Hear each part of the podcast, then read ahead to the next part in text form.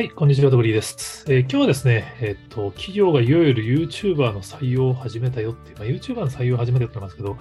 YouTube 専任社員っていうのがまあもう採用されて成功事例が出てくる時代になりましたっていうご紹介をしたいと思います。あこれ元ネタは日経クロストレンドの記事なので、ちょっと会員限定記事なので、会員の方しか全部は見れないと思うんですけど、これね、あの、YouTube マーケ完全マニュアルという特集を今週されていて、その中の記事ですね。で、えっと、出てきたのが、ライソンさんっていう家電メーカーさん。大阪の会社で従業員30人とかの、まあ、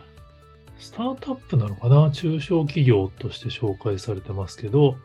30人しか社員いないんだけど、YouTube 専任社員を採用するっていう、すごいですよね。で、YouTube のチャンネルが始めたばっかりの頃は当然数百人とかで、それを1年でようやく1000人とかだったんですけど、なんとこの半年ぐらいでブーストがかかって今、登録者数25万人超え。すごいっすよね。もうその自分で 自分やってみて、いかに登録者増やすのが大変かを身に染みてるんで、まあ、あの、おかげさまで1000人いったんで、個人的には満足してますけど、すごいっすよね。まあ、メーカーだからファンが多ければ行くんじゃないのって思う方もおられるかもしれないですけど、あくまで社員30人の中小企業ですかね。だから、しかも、登録者400人から1000人まで行くのに1年かかったんですよね。だから僕も1000人まで行くの1年かかりました。やっぱ、あの、普通にやったらそうなんだなって話なんですけど、途中でそこの勝ちパターンを見つけて、もともとは2025年までに1万人っていう目標だったのに、もうこの2022年中に25万人に行ってしまったっていう、完全に成功パターンを見つけたっていうイメージですね。記事の中では、えっと、ポイントが3つあって、YouTube ショート重視、商品ではなく人を主役、で、コラボ動画に注力っていう、まあ3つのポイントによってこうブーストしたっていうのが描かれてるんですけど、実際に、あの、過去の動画と今の動画を比べてみると、本当違いが面白いんですよね。過去の動画は、あの、よくできてるんですよ。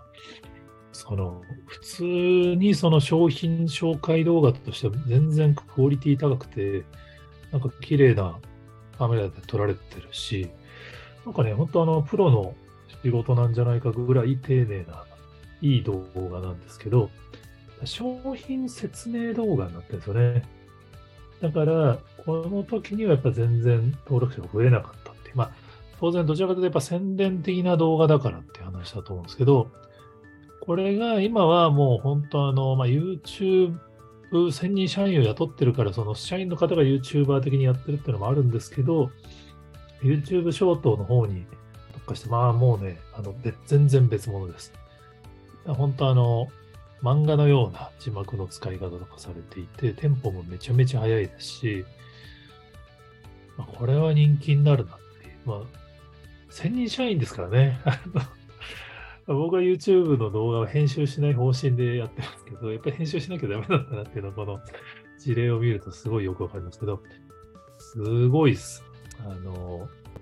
まあ、あの記事の中では、パインヤまでで綿あめ作ってみた結果っていう動画が500万再生とか YouTube ショートで超えて、一気にブレイクしたっていうのがあるんですけど、これもだから本当テンポが良くて、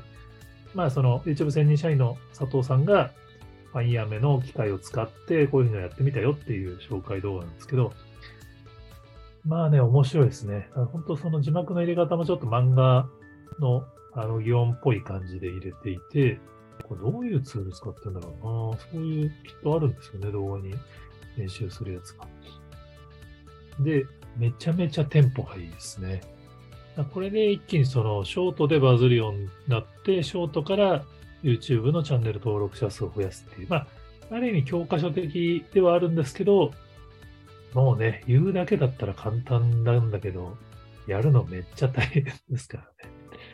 でも、それをちゃんとやると、1年で1000人で苦労していたのが一気に25万になっちゃうっていう。これだから売り上げにどれぐらい貢献したのかの記述はないんですけど、まあしてますよね。こんだけファン増えたら。公式サイトにもがっつり YouTube チャンネルの紹介載ってますし、まあ商品自体が本当その、まあスター中小企業のメーカーならではのユニークな商品がたくさんあるから、まあそういうその YouTube のこうやってみた系と相性がいいみたいな話が記事には書かれてましたけど、まあ、すごいですよね。その、30人のスタートアップ、まあ、中小企業なんだけど、YouTube 1000人社員を募集するっていう。で、すごい面白いなと思ったのが、その、YouTube 1000人社員の方を動画の編集能力を重視して採用するかと思いきや、人柄重視だったっぽいんですよね。この佐藤さんは前職が営業で動画制作は素人当然だったっていう。まあ、の YouTube チャンネル自分でやってるみたいなのはあったらしくて、